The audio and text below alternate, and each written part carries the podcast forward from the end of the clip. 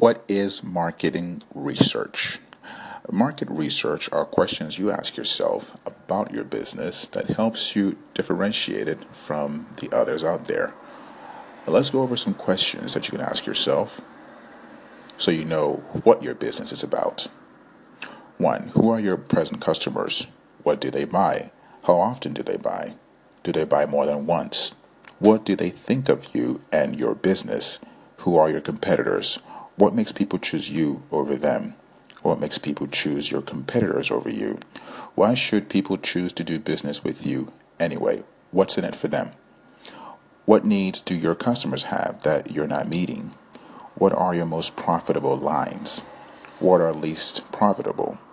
What is your business known for? Is your pricing the best it could be? Who could you partner with on business projects? Are your guarantees competitive? Do you know what your market share is? What trends are happening which might affect your business?